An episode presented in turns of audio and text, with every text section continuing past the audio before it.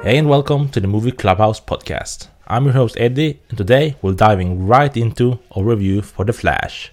Without any invitations to any press screenings or early previews, we are finally watched the movie and are about to give you our thoughts on it. But first, remember to subscribe and turn on notifications so you don't miss any of our newer episodes. For example, our review of Black Mirror Season 6 is dropping very soon. Without further ado, let's get into it. The official synopsis for The Flash reads as follows Worlds collide in The Flash when Barry uses his superpowers to travel back in time in order to change the events of the past. But when his attempt to save his family inadvertently alters the future, Barry becomes trapped in reality which General Zod has returned, threatening annihilation. And there are no superheroes to turn to. That is, unless Barry can coax a very different Batman out of retirement and rescue an imprisoned Kryptonian, albeit not the one he's looking for. Ultimately, to save the world that he's in and return to the future that he knows, Barry's only hope is to race for his life, but will making the ultimate sacrifice be enough to reset the universe? The Flash is a superhero film directed by Andy Muschietti.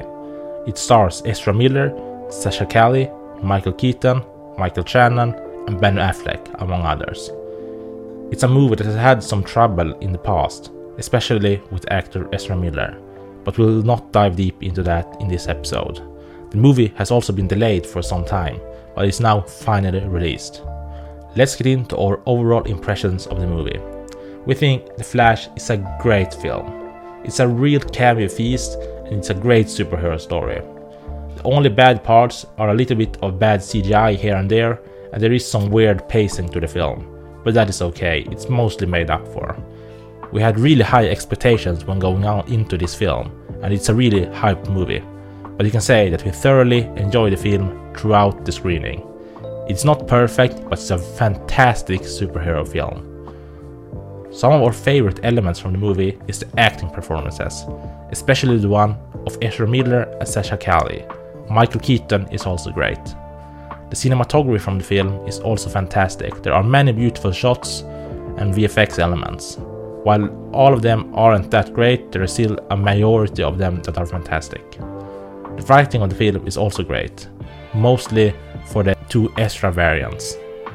Ezra Miller does a phenomenal job playing himself two times. That's really cool to see. The VFX of the film is also okay. There's some bad shots, some great shots. There's a a little bit of a blend mix, but it's still okay. The music and sound is nothing that we have any special comment on. It's great, but it could have been better. When it comes to the themes and message of the film, we can say that he that the part of that he can't save everyone and that he can't change his past is a big part of the movie. We would say that the general theme has to do with love and destiny. The multiverse is also a big part of the movie, but that doesn't really fit into themes and message category. You would say that the general message of the movie is that he can't change pa- his past and that he needs to move on. The movie does a really good job in conveying its theme and message. Some more highlighted scenes from the film is the one with Supergirl, the two Barrys, some of the cameo scenes, and some of the scenes with Michael Keaton's Batman. Michael Keaton's Batman is really nostalgic in this film, but he's a little bit too much of an old guy some of the cameo scenes are just fun, fun, fun stuff. We can't spoil anything, but it's really fun to see. The scenes with the two Barry Allens are also so fun, their chemistry is great, more than great. Supergirl is also a fantastic character that doesn't really get enough screen time. She's really badass and powerful, much similar to Superman. Some of the parts in the movie that weren't that great is some of the running scenes for the Flash they felt a little bit plastic and not as cool as they could have been.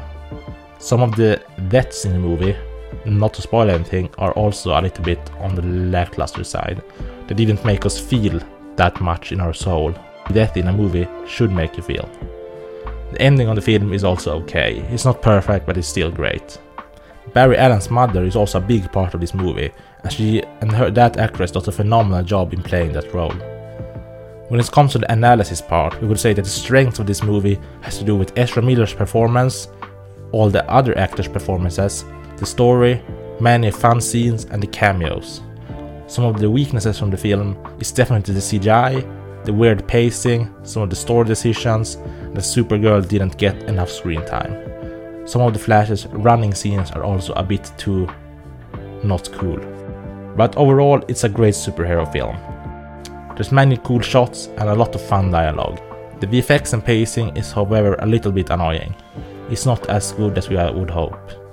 We would give this movie an 8.5 out of 10, and we definitely re- recommend you watching it so that you can get your own opinion of the film. It's however a real cameo feast, at least for the fans. It's a great superhero movie.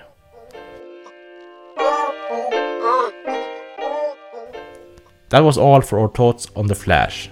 Have you seen the film yet? Let us know. Remember to subscribe and turn on notifications so you don't miss any of our newer episodes. For example, our review for The Black Mirror Season 6 drops very, very soon. Thank you for listening to the Movie Clubhouse podcast. See ya.